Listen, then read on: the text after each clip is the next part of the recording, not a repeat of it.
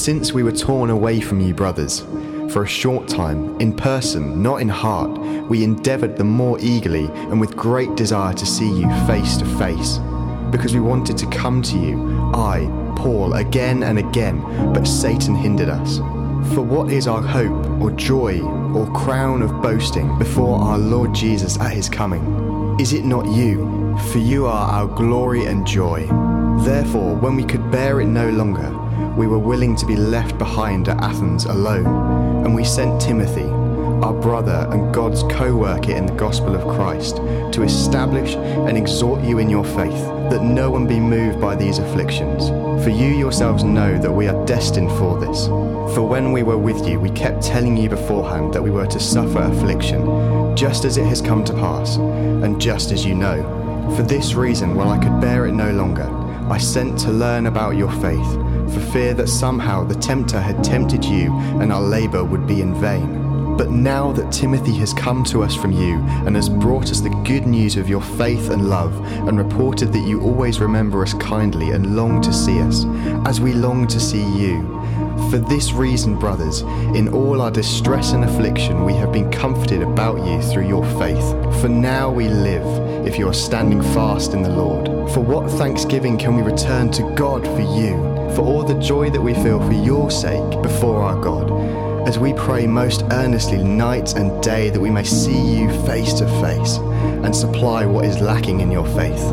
Now may our God and Father Himself and our Lord Jesus direct our way to you, and may the Lord make you increase and abound in love for one another and for all, as we do for you so that he may establish your hearts blameless in holiness before our God and Father at the coming of our Lord Jesus with all his saints.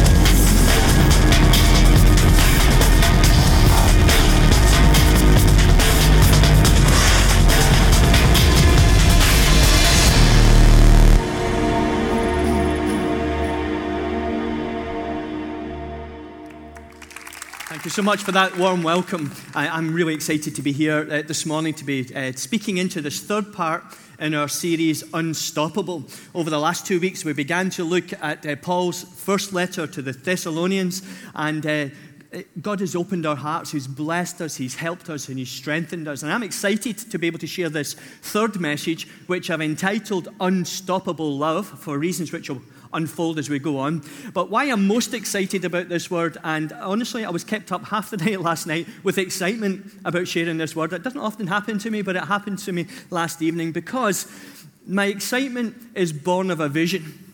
And the vision is this there's the thousands of people who will gather in Kingsgate this morning would hear what I say as a call to action, as a call to take the unstoppable love of Christ, which we have received, the very many of us, into our own hearts and share it in our world, I believe our world will be a different place.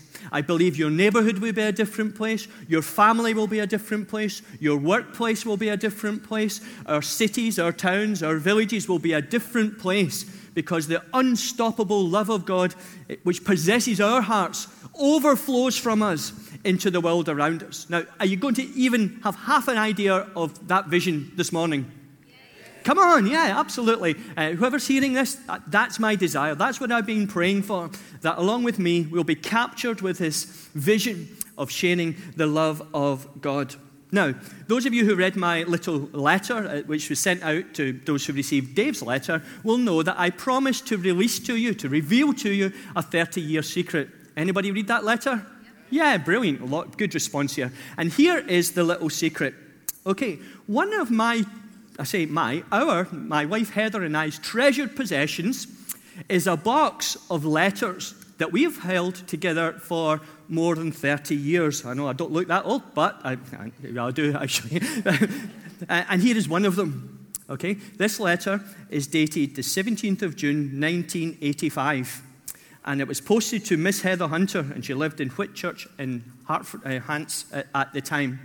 Now, at the time, Heather and I had just suffered a, a separation. We were, we were boyfriend, girlfriend. We were, uh, we were engaged to be married, and we'd just finished Bible college. And the denomination for which we'd been trained and which we were going to serve in thought it was a great idea, and it probably was. You know, holiday, uh, not holiday romance, is it? But it wasn't a holiday, but uh, like a Bible university kind of romance type thing. So, what they do to kind of test that out is separate these two people as far away as we can feasibly do it.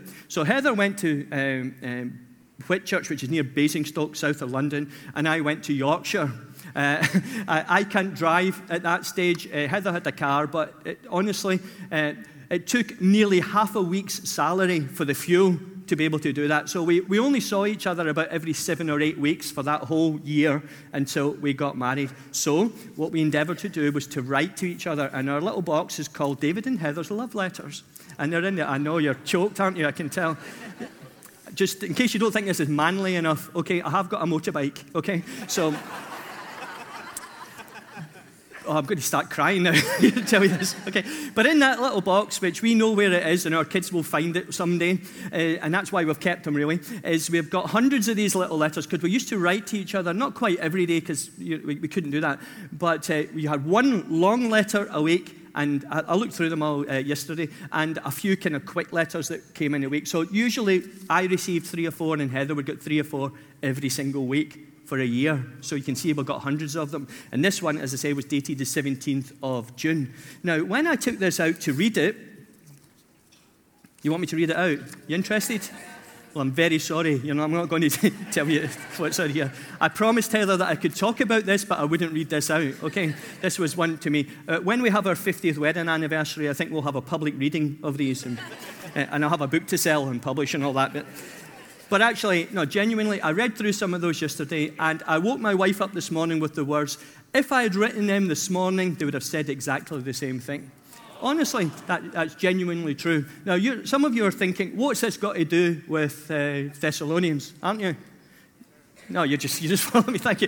What this has got to do with Thessalonians was actually when I started reading that passage that we heard read to us a moment or two ago, my first thought was those love letters because the, the passion that's in those letters the expression of love, the expression of, and it was tough, it really was tough to be separated so far away and not be able to see each other, captures something of the feeling that Paul the Apostle is writing in this letter, in this section uh, to the Thessalonians. He has been forcibly separated from them. There was a riot in the city, as you heard. He had to flee. The Christians who were left behind, uh, they were like five week old Christians, they, uh, they were tied up and uh, they had to make promises, and the local government made them sign a bond that if Paul and his friends came back, they would be both imprisoned and they would have to pay a load of money. So Paul is separated from the people, this, this young church that he has planted, these people that he had brought to faith and his heart is breaking for them. And so in this letter, we get that kind of expression. And what's that got to do with us? It's got everything to do with us because the Bible, as you may well know, is not just history.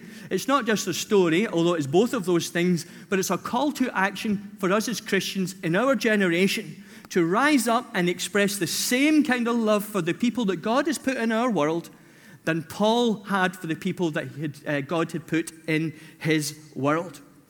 Well, you see, when God gives you a people to reach with the message of Jesus, He also gives you, by the indwelling of the Holy Spirit that we've been singing about this morning, an unstoppable love for them. That's the vision. And it raises, this passage raises two questions that I want to answer in this message. The first question is uh, almost rhetorical is who has God given you to reach? Paul had the people to reach. Who has given who has God given you to reach and, and me too? And secondly, what does unstoppable love look like to them? So that's the two kind of questions I'm going to attempt to answer and then call us to prayer in a moment or two.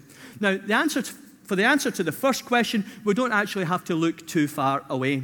Paul was a missionary. He, he traveled far and wide. In fact, some have estimated that his travels were something in the region of 10,000 miles in his lifetime, uh, which is incredible in, in, in that time. But most of us won't have to travel so far to find a mission field. That is to find people who don't know Jesus yet. For some of us, it will be our family. For others, it will be all sorts of combinations. In fact, when I started to think about it in my own life and how I pray for the people around me who don't know Jesus, I had a little image in mind. And let's just uh, see if we can pop this up on the screen. Uh, and see that? Ah, there it's. I can't see it at the front. But here, so perhaps if you're taking notes, you might want you just to draw these concentric circles because I'm going to come back to them a little later.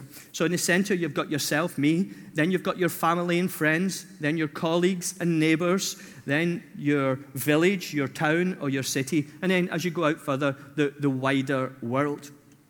Now, as God had given Paul the Thessalonians, so he gives us a people. If you're a Christian, God has put aside people men and women and young people in your family, your neighborhood, your workplace, and all those places that are all covered by those concentric circles, that you have the, been charged to bring the message of Jesus. This is not an option as far as Christianity is concerned. We have the uh, unconditional love of God poured into our hearts so that it would pour out of our hearts and overflow into the lives of others. Uh, Paul, writing in Romans, said this For we know how dearly God loves us because he has given us the Holy Spirit to fill our hearts with his love. We are filled with his love and it's going to pour out from us. That's what we were singing just a moment or two ago, weren't we? Here are the words we were singing. Now the world awaits your presence, and this power is within us. We will uh, be your witness. Spirit, come, Spirit, come. And the chorus we were just singing, Wonderful words. Pour it out. Let your love run over. Here and now, let your glory fill this house and beyond. That's a great prayer, isn't it? A great desire for each of us to have. And when that overflowing love of God does that in our lives, we can't help but touch people around us with the gospel message. It's not necessarily that we go preaching to them necessarily, but actually we can touch people's life with the gospel very simply just by saying something like, Well, I want to be generous to you because I know how generous God has been to me. And because He's been generous to me, I want to be generous to you. Or something of that nature. I want to show you love because God loved me so much, and that love that He's poured into my heart, I want to share it with you. If God has done what God has done for us, we want to share with those around us. You see, God needs to do something in our day. When you switch on the news, as we did this morning, to that terrible news. As we look back even two weeks, two or three weeks, and see the terrible things that have been happening in our nation, many of us are calling, and Facebook and all that social media is full of it. What should happen? What should happen? Well, what should happen is we need to pray, Christian people. We need to pray for the unstoppable love of God to be released in our nation. We need to pray that men and women and young people, some who are planned on mis- you planning, you know, terrible things on others, would experience, would meet someone who can draw them to the unstoppable love of Jesus. Actually, politics is not going to be able to do that. Social media can't do that. The only thing that can do that, I would suggest to you, is the overflow of the love of God in our hearts. We desire that, don't we, for our nation, for our city, that the overflowing love of God would do something. Of course, we see that in the people who serve. It, it does overflow in those situations. But our nation needs a sense of revival, and this revival is an outpouring of God's love in a way that we have never seen it before. But it calls, it's a call to action. You and I have to be involved in that. It doesn't just happen somewhere out there with someone else. It first starts with us. One of the great revivalists said an amazing thing, which I really like. He said, If you want to see revival in the world, draw a circle, stand in it, and say, Start here. You get that? Draw a circle, stand in it, and say, Start here. God, would you start in this circle? Would you fill me with your unmeasurable love and power? And I promise that as it comes into my life, I'm going to do all I can to let it overflow into the lives of others. And so as we write our names down, as you start thinking of names in your concentric circles on your little diagram there, either now or, or later when you have time to think about it, allow the unstoppable love of God to flow into your heart and beyond. You see, every unstoppable Christian, every unstoppable person, without exception, has been unstoppable because they allowed the love of Jesus to motivate them for Christ's sake. Dave and Karen speak about this, don't they? About their, their love for the city of Peterborough. They said that uh, you know the church was growing; it was growing very slowly until God spoke to them and said, unless you love this city, nothing's going to happen. They, they were humble enough, as you, you know from the story, to respond by saying, God, we hear you. We, we, we repent of our lack of love, and we, we ask you to give us a supernatural love for this city. And what happened when you pray that? What happens when they prayed it? What happens when we pray it? Is that God can't help but respond. And why you can't help but respond is because it's right in the heart of God to pour out his unstoppable love on every man, woman, and child in this city, this region, anywhere in this nation and beyond. But it starts with us. It starts with us saying, God, as I look at these concentric circles, as I look at this piece of paper, as I look at that diagram, God, would you give me a heart for people who need to know you? So, what does unstoppable love look like in our lives and into these uh, circles of friends and so on, as we're talking about? Well, I think I've, I've got four kind of little subheadings, so you might like to write down one, two, three, and four. And I'll very quickly touch each of those, and you'll have opportunity to think it through, talk it through in life group later in the week. What does unstoppable love look like? Firstly, unstoppable love is a heart condition. Now, when we say we've got a heart condition, usually we're thinking, ah, that's nobody wants a heart condition, but everybody wants this heart condition. Because loving God and loving people is a heart condition. Yes, it involves some decisions in our lives, but first and foremost, it's a work of the heart. We get that from the passage that uh, we had read to us earlier. Paul had formed a loving and gracious relationship with the new church uh, the Thessalonians, a very special one. In fact, we go back a, a few verses, we, we, he describes his relationship with them like this. He said, It was like a mother feeding and caring for her own children. We loved you so much. We shared our own lives with you. And then a few verses later, we treated each one of you as a father treats his own children. Wow, that's an all consuming love, isn't it? That's an unstoppable love. Here is the, the heartache that was in Paul. If you read the rest of that passage, you have opportunity, as we heard it there. One of the words that's used there is that of an orphaned parent. You know, we often think about a child being orphaned, but when Paul is writing here, he describes the agony that's in his heart. He says, We've been torn away from you. The word that's used there eh, is very cleverly swapped round, and it's this idea of a parent being orphaned from his or her children. Now, those of us who are parents and grandparents, we know what an agony that would be. And that's the agony that Paul is pouring out here. This is the heart work, the heart condition that is there for him. He can't help but love these people. He was so connected with them, we see in verse 8 of chapter 3, that he describes their lives as being bound together. What happens to them happens to him. What blesses them blesses him. What hurts them hurts him. That's the heart condition to have. God had done a work in his heart. It started on the Damascus Road. You remember, he was, he was, uh, he was against God, he was actively against Christians, and God came to him in a vision, and he gave, he literally flung himself on the floor and gave his life to Jesus. The overflowing love of God worked in his heart there and started a work to condition his heart towards what, what he called lost people. Our hearts, friends, need to be conditioned in the same way. Can we ask God to do that for us? God Romans 5, God showed his great love for us by sending Christ to die for us while we were still sinners. That's a message that when we became a Christian became really fresh and new to us, but it has to pour out of our lives. It starts in our hearts as we look at the people in our circles. Lord, Lord, give me a heart for these people. If you find yourself actually not having much of compassion for the people that you're writing down, it's a heart job. Would you get before God and pray and say, God, just would you work in my heart towards these people? Give me compassion for those people who are near to me, who, who are further away.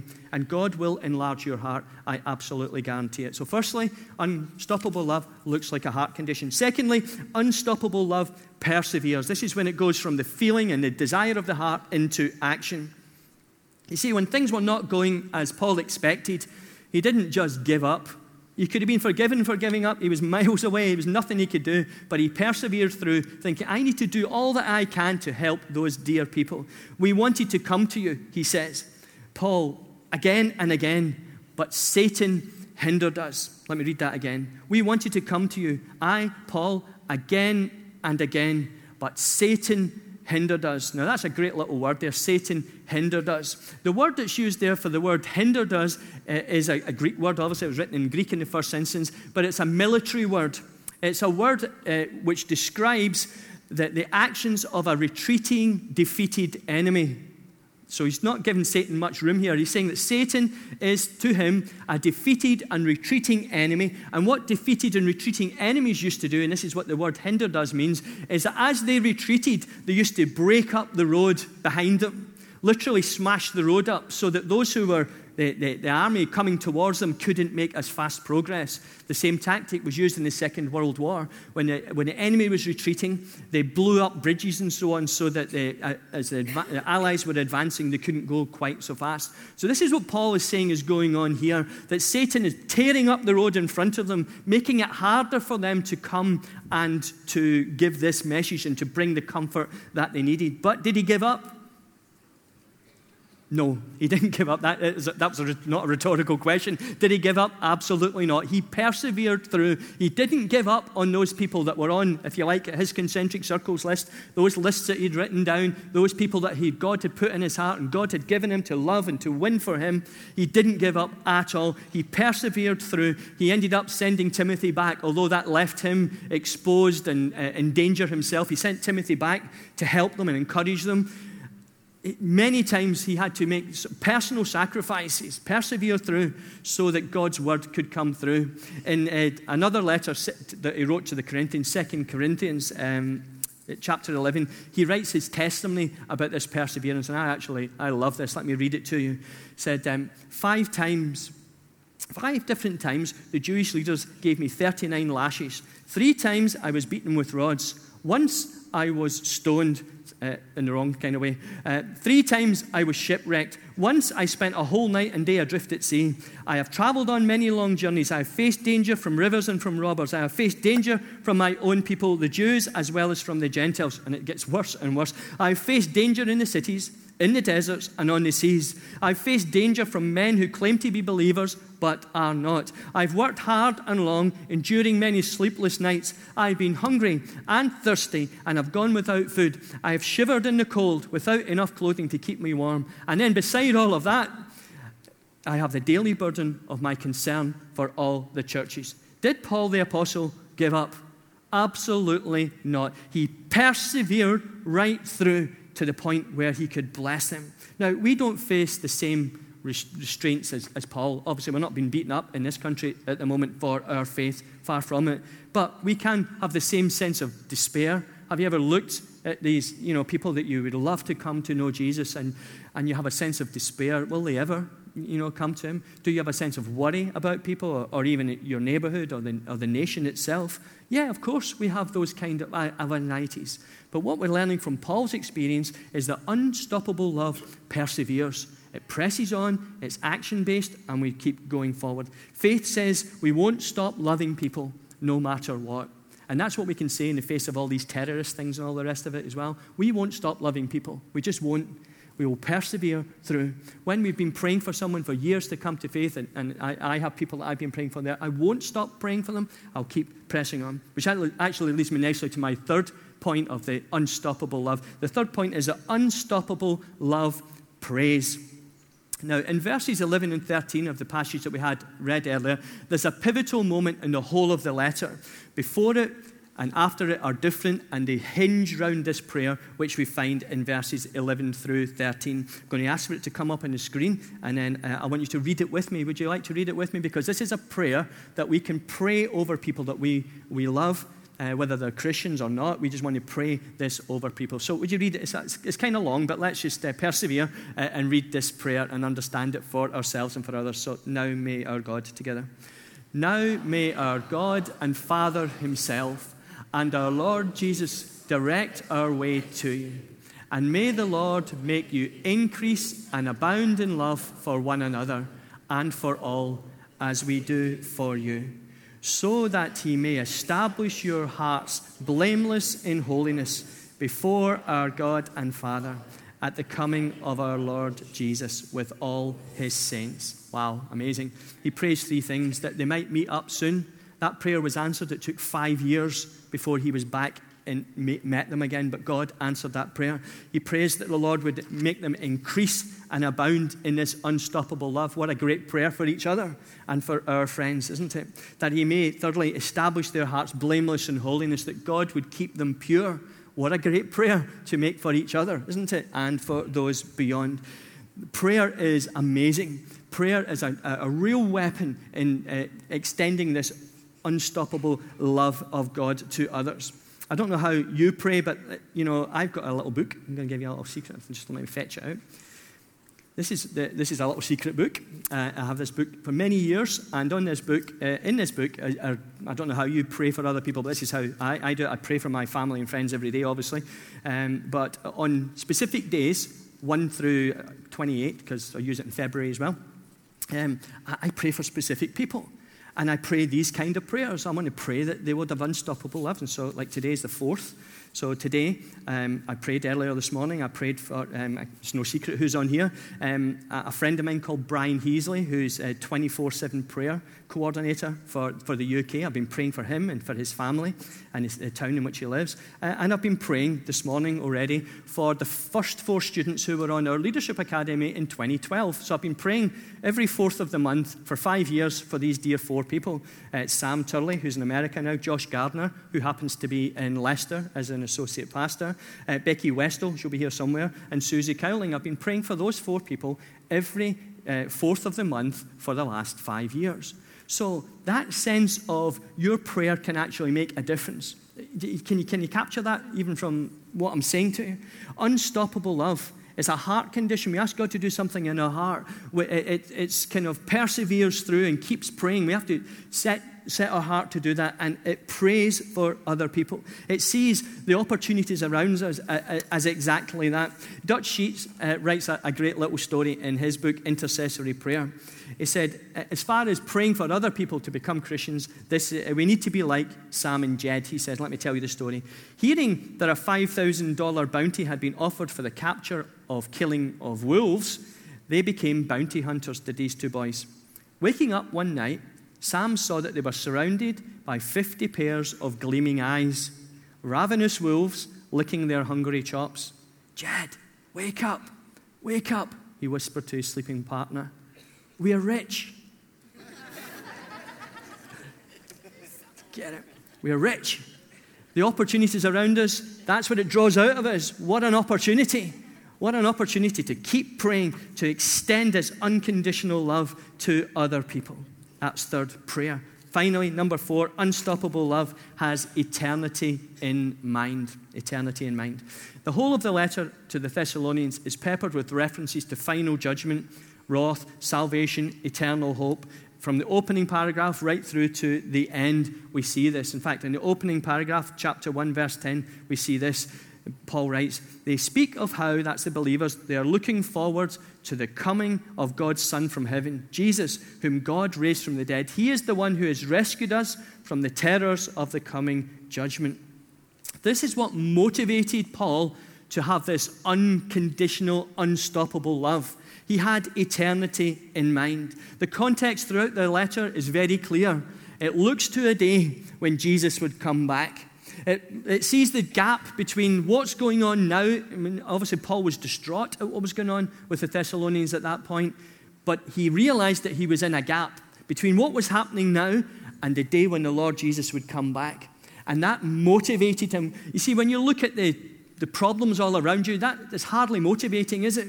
But when you look at eternity and you say, a day will come when God will return in Christ Jesus and the world will be righted, the world will be put the way He planned it to be. The world is not how it should be right now, but it will be someday. And that motivates us, motivates each of us to think, who do we want to take into eternity with us? You see, when we get to that eternity moment, when Jesus comes or calls, we won't be able to take any of our possessions. Surprise, surprise. We won't be able to take any of our money. Surprise, surprise.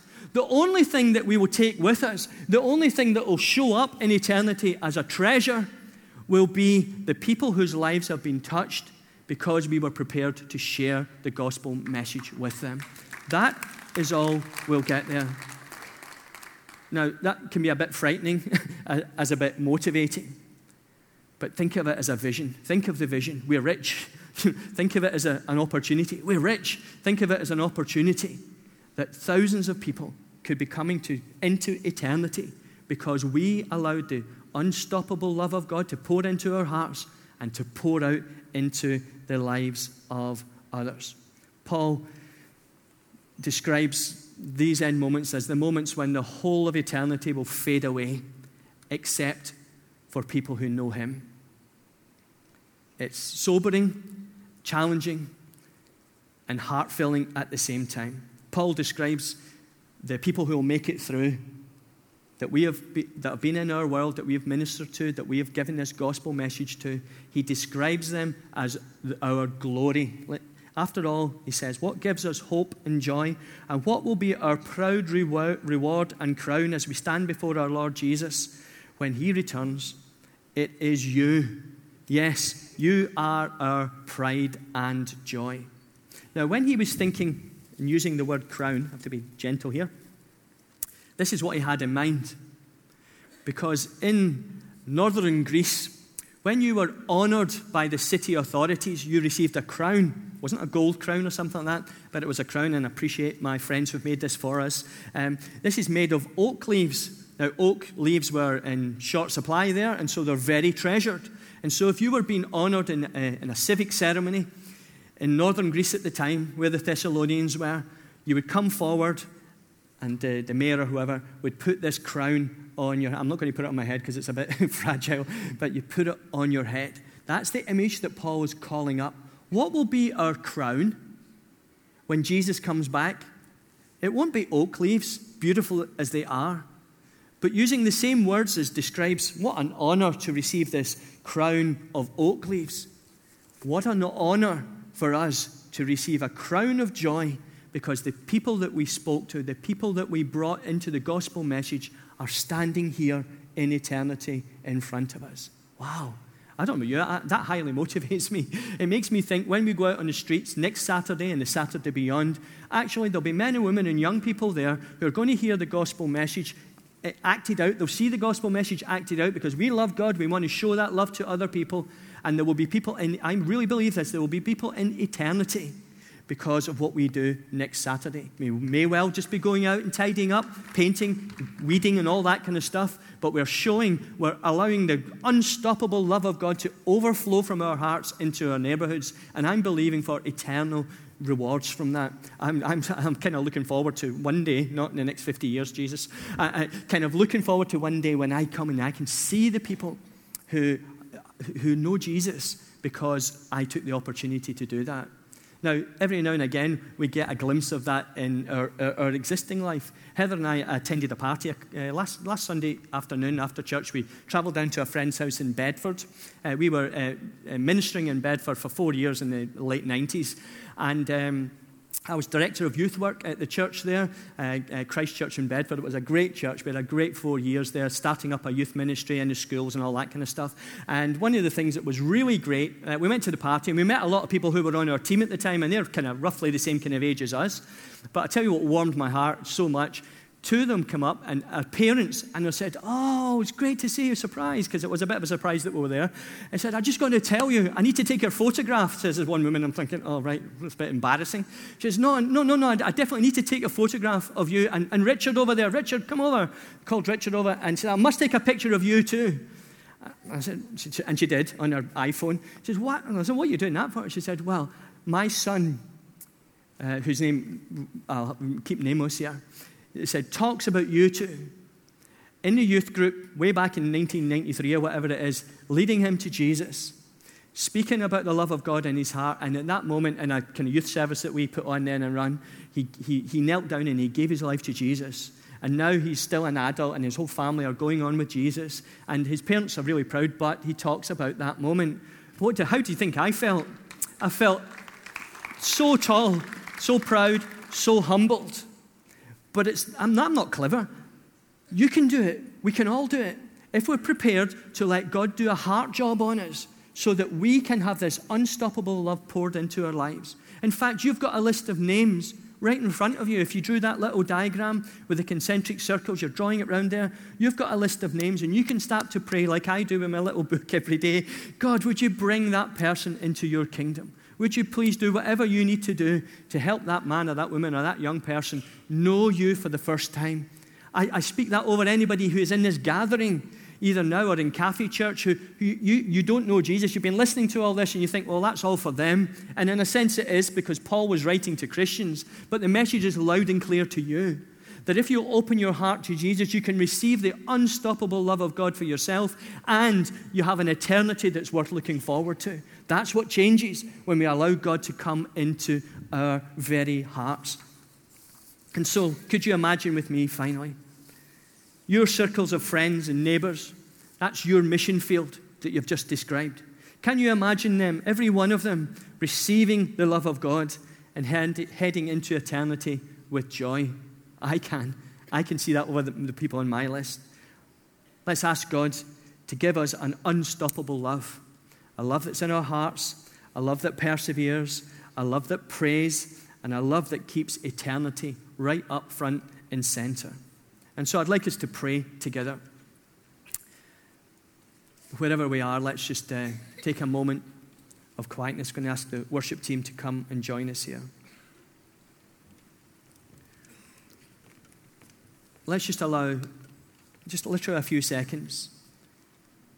If you're a Christian here, ask God what He wants to say to you. Out of all that I've been saying in the last 30 minutes, what's the one thing that God wants to land with you? It's, there's one thing that's stuck. Ask Him to come to bless you.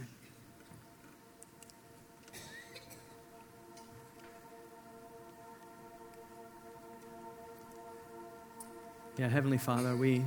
Thank you for your word that it's alive. It's a two edged sword. It speaks into our world today. We pray that as you've spoken to us in a myriad of different ways, that we'll be people who act on your word, not just hearers, but we'll be doers of what you've said to us. You encourage us and challenge us and bless us, we pray, in your precious name. Amen.